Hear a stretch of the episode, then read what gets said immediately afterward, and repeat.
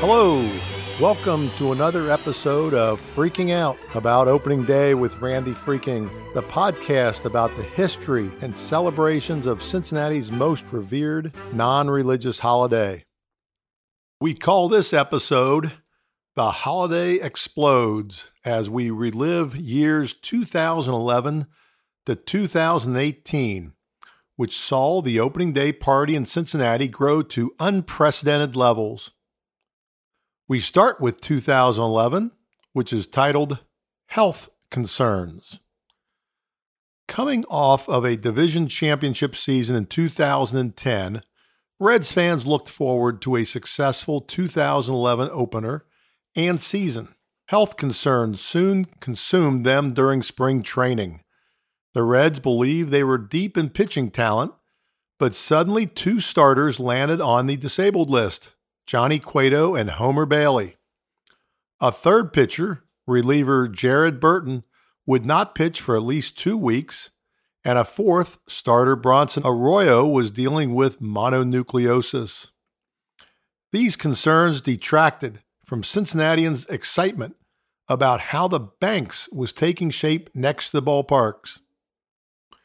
Plans called for 1,800 apartments and condos up to five hotels, an office tower, and at least 200,000 square feet of shops, restaurants, bars, and entertainment venues. The Holy Grail Bar would be the first business to welcome fans by opening day. Now, the rest of downtown was also in the midst of a renaissance, including a renovation of Washington Park in Over the Rhine and completion of the 41 story great American tower that capped off the skyline with its distinctive tiara. After more than 15 years of decline, the downtown area and over the Rhine, rebranded as simply OTR, became a destination for residents and tourists alike. Suddenly, at least 38 bars and restaurants were ready to celebrate the opener within walking distance of the park.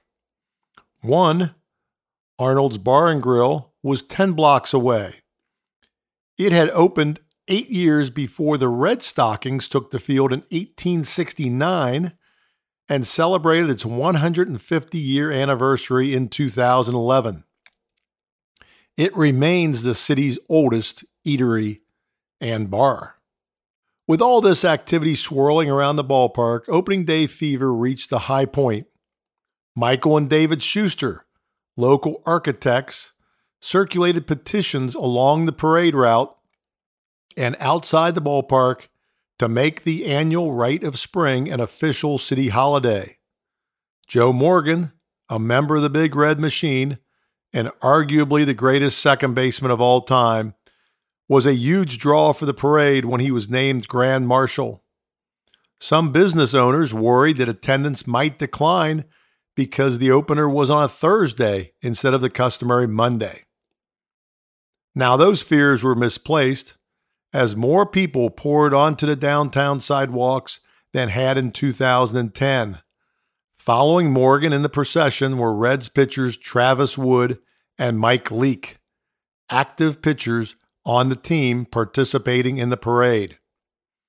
In the pregame ceremony, Reds first baseman Joey Votto was presented with his 2010 Most Valuable Player trophy, and a highlight of the program was a video tribute to former Reds manager Sparky Anderson. He had passed away on November 4.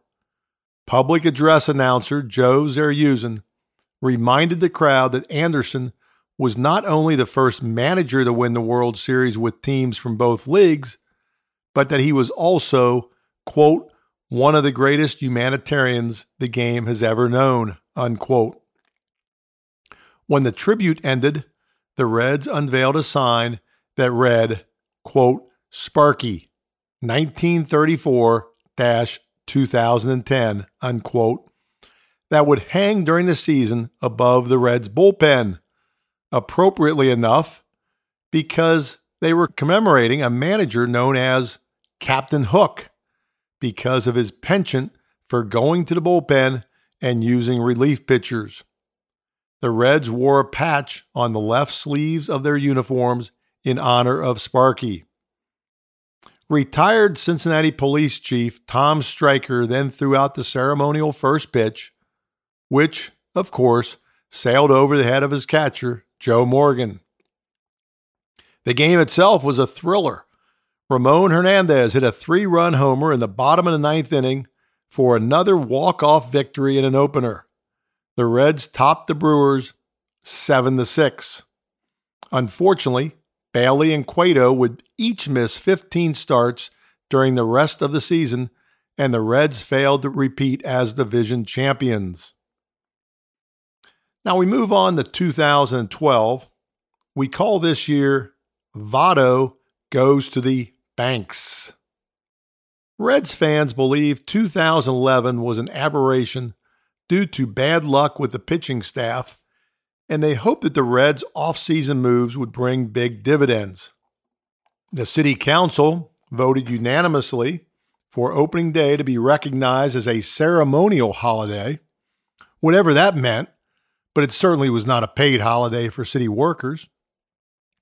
All of a sudden, there was an abundance of events competing for fans' pregame attention. Of course, there was the annual two hour parade that would draw tens of thousands. Then there was the party on Fountain Square that included live music, followed by the game being shown on the big screen above Macy's. On the riverfront, a seven hour festival with food, drinks, and music was to take place on the Schmidlapp event lawn in the new Smale Riverfront Park. The park perked up the previously drab shoreline of the Ohio River. In the bank's entertainment area, even more bars and restaurants had opened in time for the 2012 opener. Most significantly, a new tradition was born on the streets outside the park. A block party that would draw thousands between the end of the parade and the first pitch. The block party benefited the Reds Community Fund, a nonprofit that seeks to improve the lives of young people through baseball. The mob outside the ballpark filled several blocks as fans listened to music by Frankly Speaking and enjoyed ice cold beer. Without question, 2012 was the largest party on any single day in Cincinnati history. On the internet, game tickets were being hawked at prices ranging from $140 to $600. Joey Votto, a reserved, introverted star known for his intellectual approach to hitting, became the face of the franchise. He was the league's MVP in 2010, and in 2011, he became the first Reds first baseman to win a gold glove. Hard to believe it took that long for a Reds first baseman to win a gold glove. That was 130 or 40 years, but I guess they didn't start the award until the mid 20th century. In any event, two days before the Thursday, April 4 opener, Votto was dressed in a dark three piece suit and he promoted a new breakfast cereal called Vottos.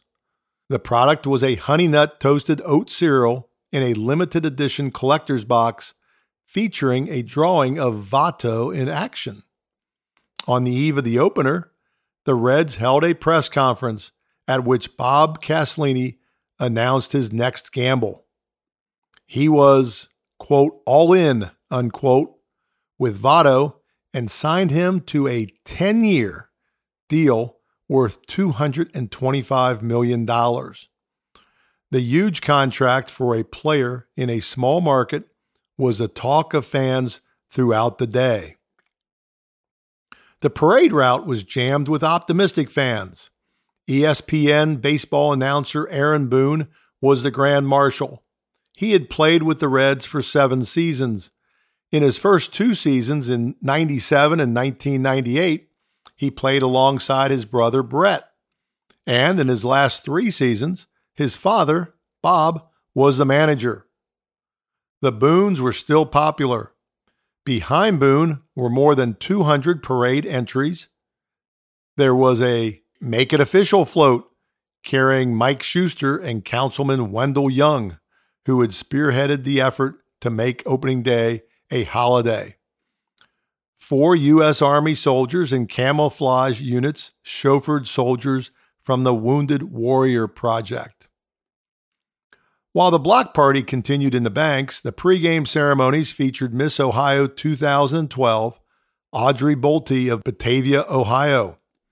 She delivered the ceremonial first pitch to the retiring sheriff of Hamilton County, Simon Leis Jr. Leis had been sheriff for 25 years after previously serving the county as a prosecutor and judge. Senator Rob Portman was honorary captain of the Reds for the day.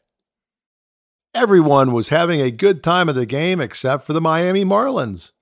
Votto collected a hit and a walk. Jay Bruce hit a home run, and Johnny Cueto pitched seven scoreless innings. The Reds cruised to a 4 0 shutout win. The crowd of 42,959 set a record for attendance, and the team would go on to replicate the success of the 1970s Big Red Machine, winning 97 games.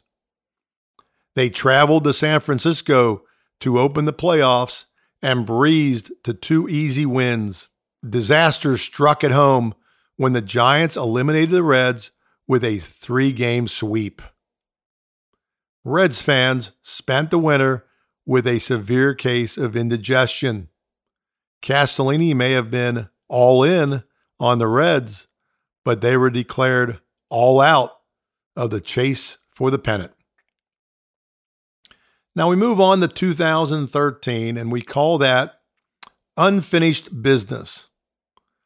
The prevailing mood in Cincinnati as April 1, 2013 approached was that the Reds needed to finish their drive to a championship. Reds management had done their part, increasing the club's payroll to over $100 million for the first time. Now, many fans prefer to compare opening day to Christmas morning. In 2013, it was an apt comparison as stray morning snowflakes put people in the holiday spirit. The official festivities started 11 o'clock a.m. with the second annual Reds Community Fund charity block party on Joe Nuxhall Way and Freedom Way in the Banks. Findlay Market organizers expected 100,000 people to line the streets to watch 189 entries, including 13 marching bands, and the parade lineup was led by Reds Hall of Famer George Foster. He was the National League's most valuable player in 1977, played 11 of his 18 seasons with the Reds, and remained a popular figure who was active in the community and the Reds organization. Two dignitaries, Chief Warrant Officer S. Allen Hartley of Fairfield, Ohio, and the father of Lance Corporal Taylor Prazynski joined Foster. Hartley lost the use of his legs while serving in Afghanistan and Prazynski had been killed in Iraq eight years earlier. The crowd gave Hartley and Prazynski's father a rousing ovation. Another crowd pleaser was Teddy Kremer. Kremer was 30 and from White Oak, Ohio, and he has Down syndrome. He was a guest bat boy during a game in the previous season, and he bonded with Reds players and became a crowd favorite. Kremer waved from his perch in a convertible. There was also a restored tally ho wagon that had carried players to Crosley Field on opening day in 1920. A team of eight world renowned Budweiser Clydesdales returned once again, hitched to a beer wagon. The Clydesdales had been a Budweiser symbol since 1933. Jump ropers from Anderson Township entertained the crowd with their ropes and pogo sticks. Wounded heroes were the first honorees in pregame ceremonies.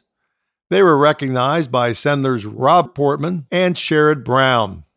Members of the nation's oldest professional fire department, Cincinnati's own, unfurled a giant American flag as the Angels and Reds were introduced. The festivities turned somber as a moment of silence was observed for the 26 innocent victims of the December 14 shooting spree at Sandy Hook Elementary School in Newtown, Connecticut. Cincinnati firefighter John Winfrey then stirred the crowd with a beautiful rendition of the national anthem, capped off by a flyover by two T 28 Trojans and one B 25 Mitchell. Former New York Yankee manager Joe Torre, the manager of Team USA in the recently concluded World Baseball Classic, tossed out the ceremonial first pitch. For the game, the teams were tied 1 to 1 after 9 innings, but the Angels eventually prevailed in 13 innings. Now, it's noteworthy that this opener was the last one for Reds clubhouse chief Bernie Stowe. The Delhi Township resident, then 78, had not missed an opening day since Harry Truman was president 67 years earlier. He started as a bat boy for the Reds at age 11 and went on to become one of the most beloved employees in the history of the franchise. Okay, we move on to 2014, and we simply call this aberration. Over the 2014 winter, Reds fans were debating whether the club could top the 90 win mark for the fourth time in five years. There were questions in abundance, not the least of which was whether the team was better off with a rookie manager in Bryan Price or the veteran Dusty Baker, whom the club had discarded impetuously, or so it seemed, after a pretty good season. I think the Reds have lived to regret that decision. True, the Reds had lost 4 to 2 in their 2013 wild card game, but you could hardly hang that on Dusty Baker. The Reds made another move over the winter that left fans scratching their heads. Homer Bailey, a former first round pick who had few noteworthy accomplishments during his career other than two no hitters, was offered and accepted a six year contract worth $105 million. That deal would come back to haunt the Reds for several years. In any event, parties and Reds related events took over the town during the weekend before the opener. On Friday, a four week display of artwork debuted in Covington, Kentucky, touching on the themes of baseball, Cincinnati, and opening day. Named 199C, the exhibit featured artwork inside the building and various activities outside the building, including street wiffle ball, live music, vintage video game competitions, a live art installation, and food trucks, of course. On Saturday night, there was a baseball art and memorabilia party at Christian Moerlein Brewery and the opening day eve benefit party once again at the Phoenix Event Center.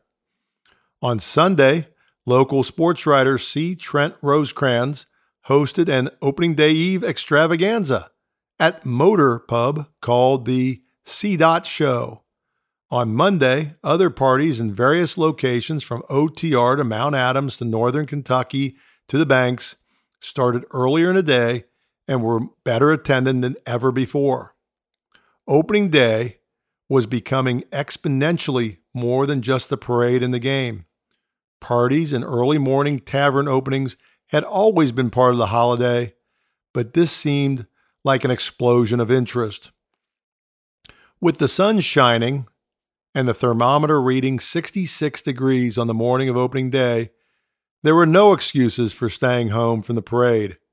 Big Red Machine shortstop Davy Concepcion was the Grand Marshal, and he was joined by Teddy Kremer, honorary Grand Marshal. Along the route, Kremer received a welcome that nearly equaled that for Concepcion. Mr. Red strolled along sporting his patented smile, and Jim Tarbell was back impersonating Peanut Jim Shelton. Once again, the lawnmower specialist of the Wapakoneta Optimist Precision Lawnmower Drill Team reprised their fancy footwork. The marching bands returned in force, and accordion player John Keene performed on a float. The most creative float seemed particularly appropriate as the Reds' nemesis, the St. Louis Cardinals, were this year's opponent a group from Goshen, Ohio, crafted a Goshen Horse Thief Detectives float.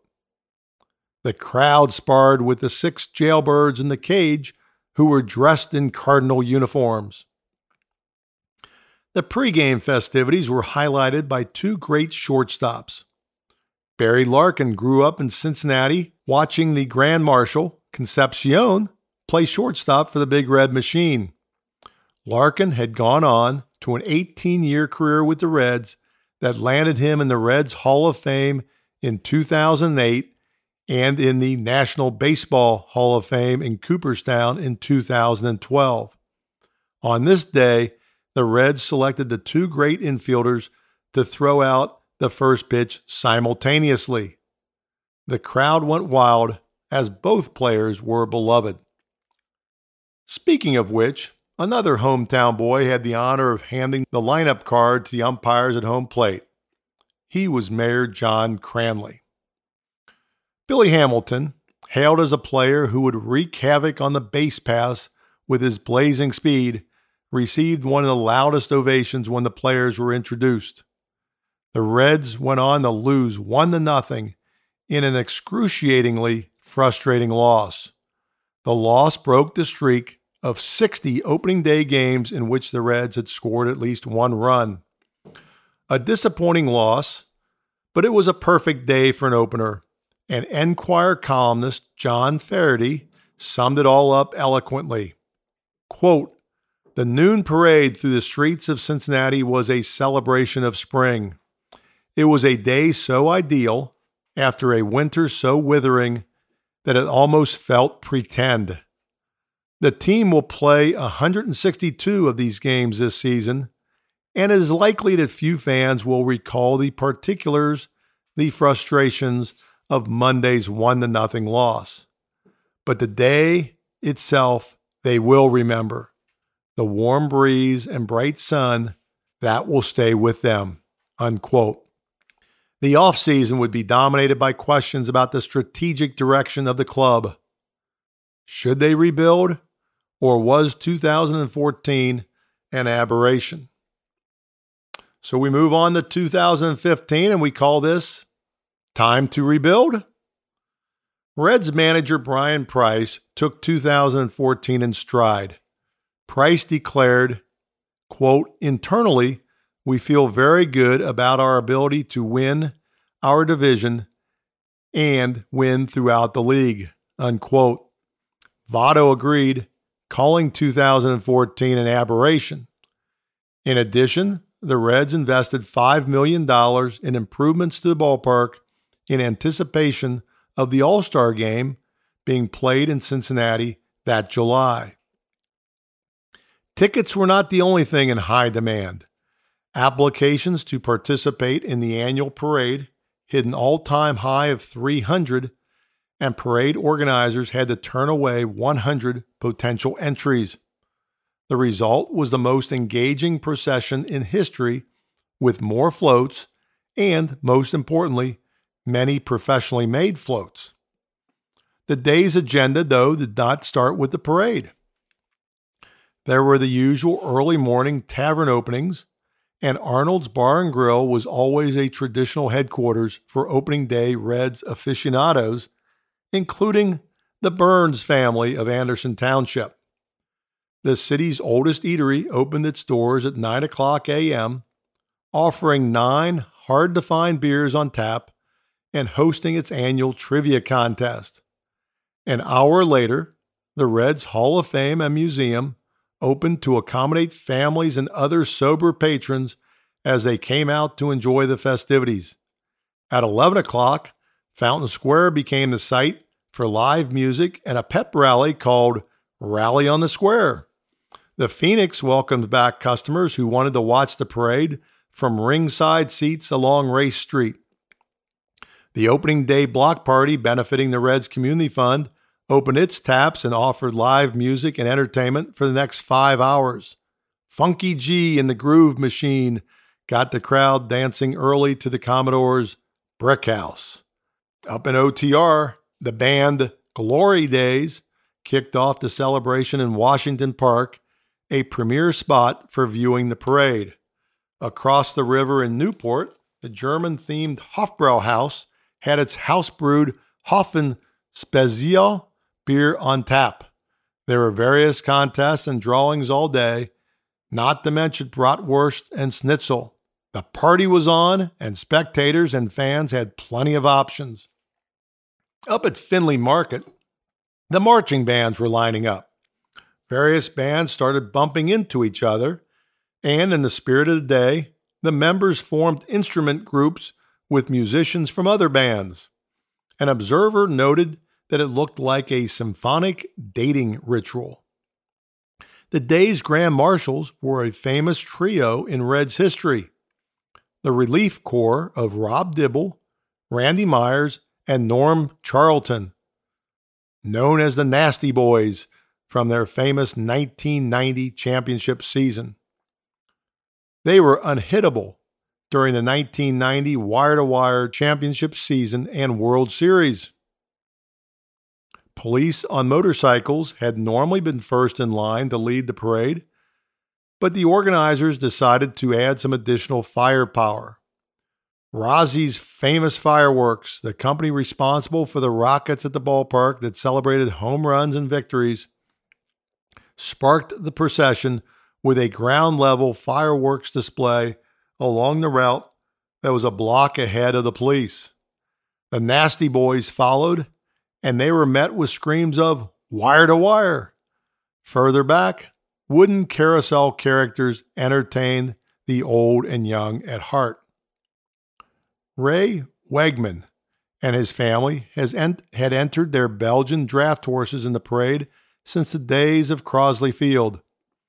Two of the horses pulled a Free Pete wagon filled with partygoers blowing horns and shooting streamers as if it was New Year's Eve.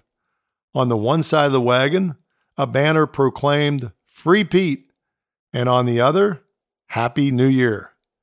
This year, Wegman, age 82, had also secured a tally ho carriage that he had coveted for more than 50 years. The carriage once belonged to James Gamble, son of the founder of Cincinnati-based Procter & Gamble and the in- inventor of ivory soap. Wegman had spent the winter restoring the carriage.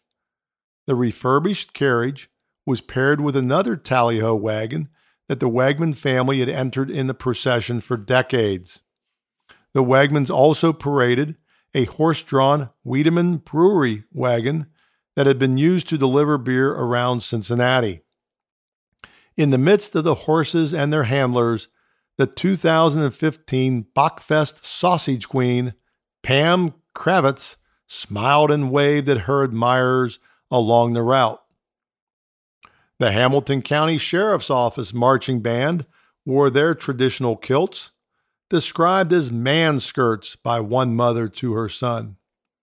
The Red Stockings and vintage uniforms were well represented once again, the lawnmower guys did their choreographed routine, and a poodle named Stuart strutted his stuff with his hair dyed a magnificent red. All in all, it was an all star spectacle worthy of an all star year. At the ballpark, thirsty fans headed to Bootleggers, one of the improvements Phil Castellini made to the ballpark's concourse. Bootleggers' facade and wood bars were modeled after Wielert's Cafe, an OTR saloon that was home to Cincinnati's political puppeteer, George Boss Cox, in the early 20th century. Pre-game ceremonies featured U.S. Navy Reserve members unfurling a giant American flag during the national anthem, which was sung by Marlana VanHoose. The Navy Reserves were celebrating their 100th anniversary. VanHoose, the singer, hailed from Denver, Kentucky, and she was blind. Once the ovation died down after VanHoose's stirring rendition, another erupted as the Nasty Boys took the mound once again. This was actually the first time they did so as a group and threw three ceremonial first pitches. Even before the first batter had stepped to the plate, everything about this opener was off the charts. What could make the day any better? Well, Reds third baseman Todd Frazier launched a mammoth upper deck three run home run in the eighth inning, leading the Reds to a 5 2 win over the Pirates. Another record crowd, this time 43,363, danced out of the ballpark. The feat presaged a remarkable first half of the season by Frazier. He was selected to appear in the Home Run Derby conducted by MLB on the Monday evening preceding the Tuesday All Star game. The hometown hero electrified a standing room only crowd with a stunning power display to win the Derby. The noise emanating from the ballpark was said to be heard a mile away at Mount Adams historic rooftop bars. Frazier's power surge, however, would be the highlight of the 2016 season for Reds fans. Price and his inner circle went back to the drawing board. So here we go to 2016, and we call this campaign promises because it was in the midst of the presidential campaign. Opening day on April 4, 2016, in Reds country saw the fans looking for on the field candidates who could give them hope for a brighter future. After boom times earlier in the decade, the Reds were in the midst of a recession. Reds officials had a choice to make continue to believe that their core of players could compete, or else accept the advice of local and national pundits and commit to a rebuilding process. In their campaign to win back fans, the team's president of baseball operations, Walt Jocketty, and general manager Dick Williams made the hard decision to publicly commit to rebuild. They were ready to say it out loud, even though the confession would send a message to fans that the Reds would not compete in 2016. Barring a miracle, they would not even be competitive for a few years beyond 2016 as well. Management's plan for rebuilding was published on the evening of the April 4 opener. Fans were nonetheless in good spirits, and the previous year's raft of parties came back in force. Washington Park, the banks, and Fountain Square were full, as were several other venues. Of note, Arnold's featured an appearance by Jeremy Dubin and Justin McCombs of the Cincinnati Shakespeare Company. They performed Casey at the Bat and Who's on First. Jim Tarbell, also known as Peanut Jim Shelton for his impersonations of the famous peanut vendor, played the mouth harp while more than 100 prizes were given away, including autographed baseball cards and memorabilia that had been used in games. Kegs and eggs were on the menu at Rhinegeist Brewery. WLW continued its tradition of broadcasting live from the Holy Grail across the ballpark entrance. Parties continued throughout the day, with some patrons sneaking off to the parade and others waiting for the game to start at 4 o'clock. The number of applicants for the parade was down from the record number in 2015, but there was another impressive array of floats, vehicles, and performers. The Grand Marshal was the manager of the 1990 World Champions, Lou Piniella, who wore his signature broad grin. Piniella had managed the Reds from 1990 to 1992, and he now served as a consultant to the club. Pitchers Brandon Finnegan and Alfredo Simon represented the current Reds players, while former second baseman Ron Oester stood in for players of old. Oester played his entire 13 year career in the big leagues with the Reds, winning MLB's prestigious Hutch Award in 1988. Another sports dignitary came from a different sport. He was Anthony Munoz. Munoz was the most decorated former Cincinnati Bengal and remained a popular resident of Cincinnati. He is the only Bengal to be enshrined in the NFL's Hall of Fame. He was also honored as a member of the NFL's 75th anniversary team in 1994. Also marching along and waving, mostly to the children, were the various Reds mascots Rosie Red, Gapper, Mr. Red, and Mr. Redlegs.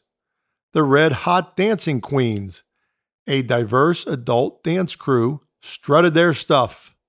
They yelled, quote, We are red hot and love to dress up, have fun, and dance in the streets, unquote. The streets were again lined with spectators five to ten people deep, with even more packing Washington Park and Fountain Square. While it was a rebuilding year for the team, at least the parade was still going strong. Inside Great American Ballpark, there were the traditional pregame ceremonies, complete with Lou Piniella throwing a perfect strike. Votto's RBI single in the eighth inning gave the Reds a two run lead and route to a second consecutive win in the opener. It was another comeback, this time 6 to 2 over the Phillies. 2017. The rebuild continues. The best that Reds fans could hope for in 2017 was a more competitive team. The town was discouraged by two consecutive last place finishes. A seemingly inconsequential acquisition of second baseman Scooter Gennett two weeks before the opener did not change the outlook. Gennett was a Cincinnati native who had been cast aside by the Milwaukee Brewers. The Reds had traded popular second baseman Brandon Phillips to make room for Jose Peraza. Peraza had been part of the earlier Todd Frazier trade, and he was destined for second base.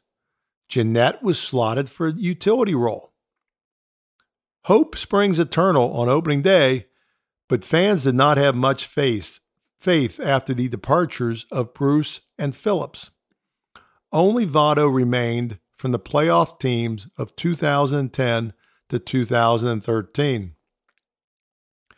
In light of a pessimistic Reds fan base, the Findlay market organizers smartly chose one of the most popular Reds players in a generation to serve as Grand Marshal, Sean Casey, also known as the Mayor. Casey played with the Reds for eight seasons, leading the team and hitting six times while being selected as an All Star in three of those seasons.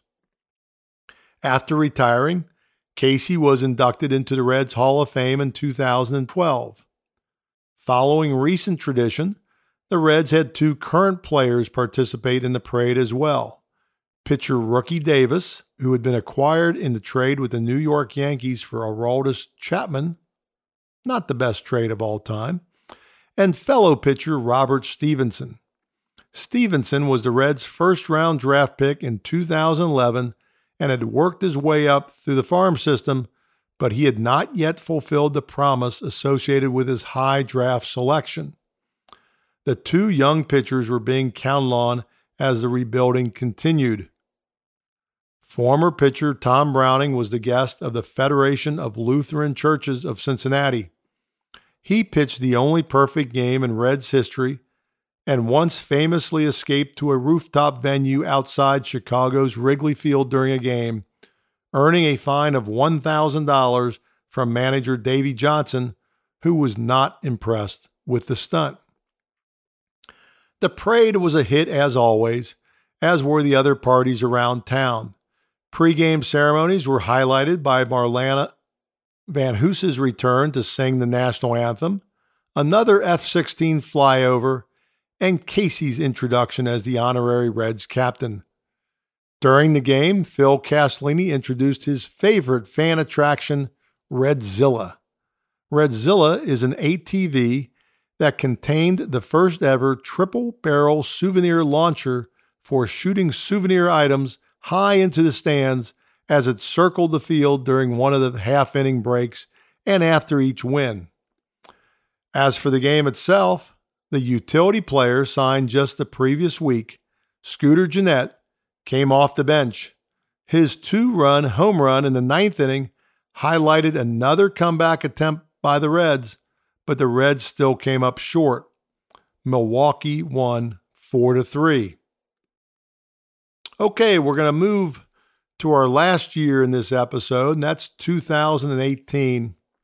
And we call this one Rebuilding Fatigue. After four consecutive seasons during which the Reds averaged fewer than 70 wins per season and never finished higher than fourth in their five team division, Reds fans were becoming disenchanted with the rebuilding efforts.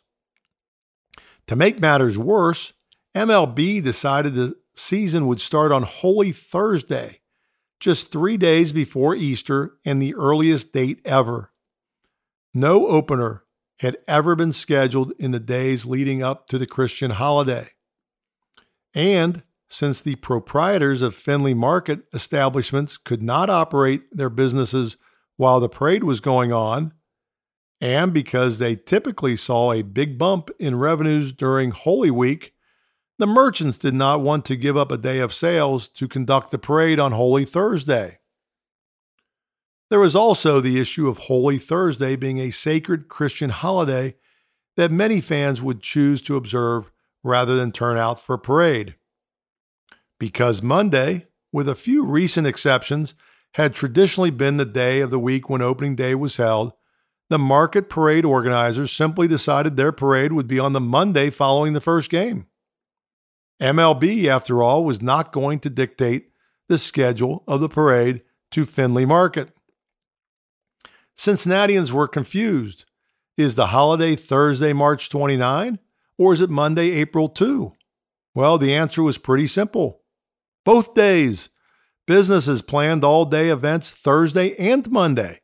And there was even a five day party hosted by Taft's Ale House, Washington Park, and the Cincinnati Center City Development Corporation, also known as 3CDC. On March 29, there would be a family friendly celebration on Fountain Square with live music and food trucks beginning at 11 a.m. and lasting at least until the final out of the 410 game with the Washington Nationals. For their part, the Reds reprised their annual charity block party with live entertainment headlined by the Naked Karate Girls. As in previous years, many bars and eateries hosted parties on Thursday as well. Now, plans would change, however, when the bleak weather forecast for Thursday forced the Reds to postpone the game until the next day, Good Friday. That change created another stir because many Christians observed Good Friday as an even holier day than Holy Thursday.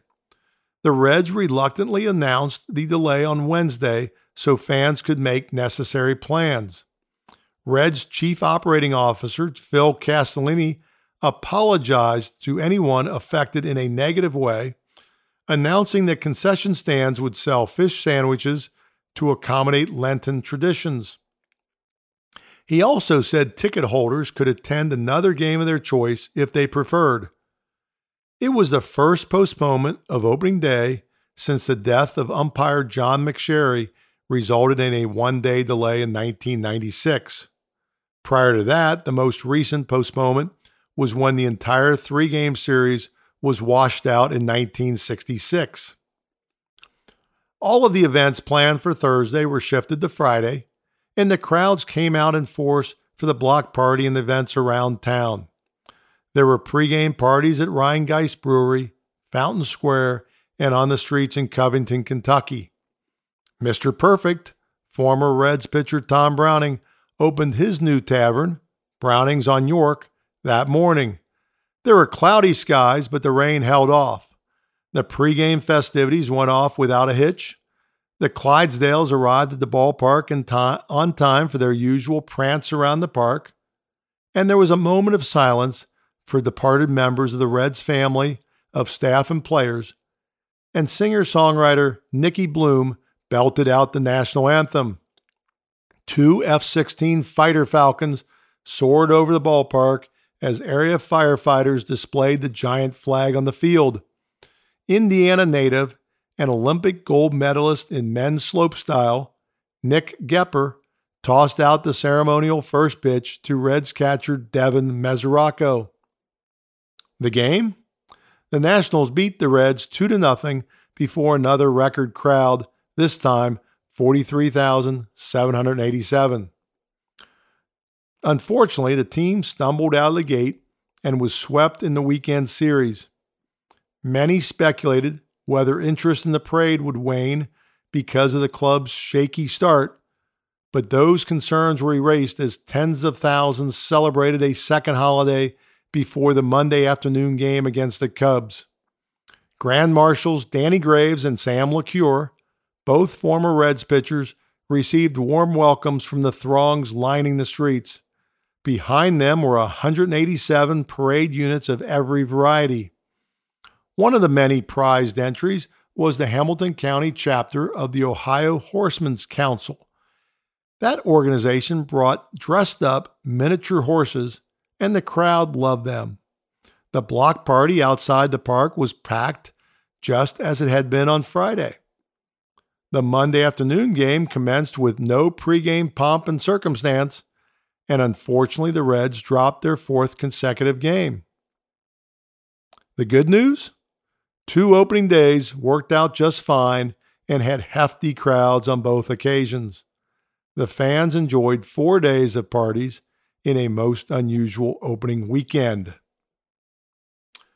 Well, there you have it the history of opening days from 2011 to 2018. Started off with a bang for the team with successful playoff uh, runs, anyway, no championships, and then four to five years of rebuilding. In our next episode, we will finish our series with the events of the 2019 opener, the 2020 COVID postponed opener, and then we will wrap it all up with thoughts about the rich history of Cincinnati's opening day holiday. This is Randy Freking signing off, and in the immortal words of Marty Brennaman, so long, everybody.